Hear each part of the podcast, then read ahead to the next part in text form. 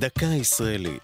השבוע, חתולים, והפעם, כיכר ירושלמית.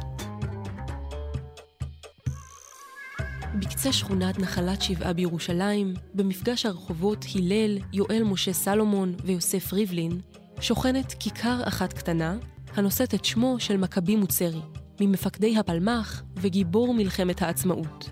אולם הירושלמים מכירים אותה בכינוי כיכר החתולות. שתי השערות רווחות בנוגע למקור השם. האחת היא שבשנות ה-70 שימשה הכיכר מקום מפגש של נשים בזנות, שכונו בעגה המקומית חתולות. ההשערה השנייה היא הימצאות חתולי רחוב רבים בכיכר בעקבות הצטברות אשפה במקום. בעבר היה שטח הכיכר חלק מבית הקברות המוסלמי ממילה, ובתקופת המנדט הבריטי התפתחה בנייה מסביב לבית הקברות והשטח נותר פתוח. בשנות ה-80 נערכו במקום הפגנות חרדים סוערות נגד הקרנת סרטים בלילות שבת בסינמטק הסמוך.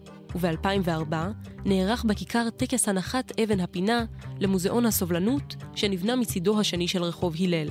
עד היום משלבת הכיכר את שני העולמות. מחד, מקום בילוי מרכזי בחיי הלילה הירושלמיים, ומאידך, גם זיכרונות ספוגים בדם מאירועי אלימות קשים בין יהודים לערבים שהתחוללו שם בעשורים האחרונים. זו הייתה דקה ישראלית על חתולים וכיכר ירושלמית. כתבה מאיה יהלום, ייעוץ האדריכל דוד קרויאנקר, ייעוץ לשוני הדוקטור אבשלום קור.